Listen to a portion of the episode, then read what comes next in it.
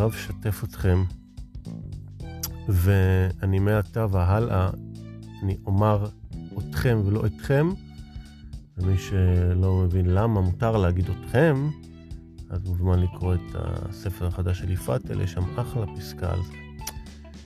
ואני אמשיך ואומר שאני חייב לשתף אתכם במשהו ששמעתי, פשוט איזו פרסומת שקפצה לי באינסטגרם, שזו איזו בחורה אמריקאית, ומספרת שהחבר שלה, שהוא היום עם חברים, הוא הגיב ממש מדהים לכל הבדיקות שהיא עשתה לו, ואנחנו הגברים לא מבינים שכל מה שהבנות עושות שהן נעלמות וזה, זה בשביל בתת מודע או במודע אפילו, בשביל לבדוק איך אנחנו נתנהג, אם זה גבר שמלכות להיות איתו כל החיים או תקופה, איך לראות במצבי קיצון או משהו שהוא רוצה עובד לו, איך הוא מגיב, אם הוא נלחץ, וככה הם יוכלו לדעת בהמשך איך הוא יתנהג, שיהיה במצבים בעייתיים וכל מיני. עכשיו זה נשמע כאילו הגיוני, זה פשוט הקשקשת והטמטמת הכי גדולה שמעתי בחיים שלי.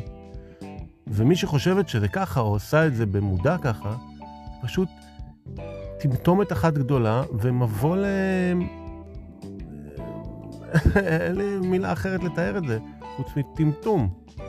כי אנחנו גם יצורים, גם הגברים, יש להם רגשות.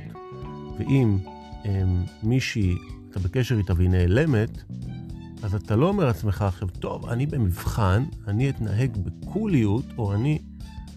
לא, אתה אומר, איזה יצור מפגר יש פה. כאילו, אם הוא רוצה אותי, אז הוא לא אמור להיעלם. אם הוא נעלם, אז הוא כנראה לא רוצה אותי. ככה גברים חושבים. הם לא... גברים הם מאוד מאוד בינאריים. שוב, אני מדבר בשמי ובשם הגברים שאני יצא לי לדבר איתם על נושאים כאלה במהלך חיים, וזה די הרבה, אני מניח. פה ושם, על בנות שנעלמות פתאום. זה לגיטימי להיעלם אגב. זה כמו שגברים יכולים להיעלם, כי פתאום משהו לא מתאים, או אפילו אחרי סקס הרבה פעמים. אני יכול לספר לכם על עצמי למשל, שהייתה בחורה שאני חיזרתי אחריה, לפני שנים אני מדבר כל כך הרבה, אני זוכר אמרתי, הבחורה הזאת, זאת הבחורה הכי יפה בתל אביב, היא פשוט מהממת, לא, אין מצב שאני כאילו, לא יכולתי אפילו להתחיל איתה מרוב שחשבתי שהיא יפה. ואז יום אחד, הייתה מסיבה באיזה בית של מישהו, ובבית יותר פשוט להתחיל, ואז אני זוכר שדיברתי איתה, ויום למחרת נסעתי לדרום אמריקה. ולצא לנו לדבר, וכשחזרתי, גם יצאתי לנמל, אני מדבר איתכם על שוב, תקופה שלפני 10 שנים, הנמל זה היה המקום, ואני רואה אותה. ואני אומר לה, יאללה, נו, מתי אנחנו יוצאים? ואז היא אומרת לי, תקשיב, כאילו, מה, יש פה מלא בחורות, עזוב, כאילו, מה נדבקת אליי? ואני עונה לה בשיא האסרטיביות והגבריות. זה פשוט המשפט שיצא לי. אמרתי לה, תקשיב, אני יודע מה אני רוצה. ואז היא פשוט אמרה לי, טוב, יודע מה סבא, בוא תאסוף אותי מחר. ואני זוכר שאני מתקשר לחבר שלי, ואני אומר לו, אתה לא מאמין, עם מי אני יוצא מחר.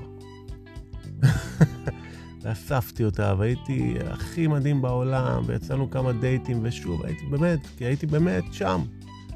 ואז אני זוכר ששכבנו, ופתאום, אני לא שמתי לב, ברוב שהייתי מאופנת ביופי שלה במשך שנים, שהייתי רואה אותה פה ושם בתל אביב, שהיא פשוט ממש רזתה. וממש כאילו, אני זוכר שבלי בגדים, זה ממש איפשהו דחה אותי, כי אוהב טיפה שיש בשר. וזהו, ופשוט אני זוכר שעכשיו לא הייתי, אולי היום הייתי מדייק אחרת טיפה, אבל לא הייתי מה לעשות פשוט, לא הייתי כאילו, חפרתי כזה בור, שקשה עכשיו לצאת ממנו, והעדפתי שהיא תחשוב שאני מניאק, מאשר לפגוע בה ולהגיד לה, תקשיבי, אני לא נמשך לגוף שלך.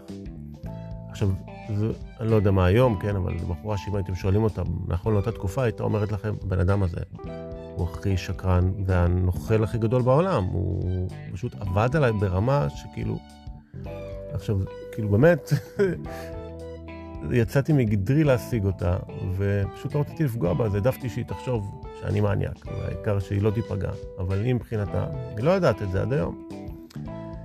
אז אני אומר, זה בסדר להיעלם, ואין בעיה לשנות את הדעה או משהו כזה, אבל אם אתם עושות את זה, ואתם חושבות שאתם עכשיו עושות טסט לאיזה גבר, ובוא נראה איך הוא מגיב, אז לא.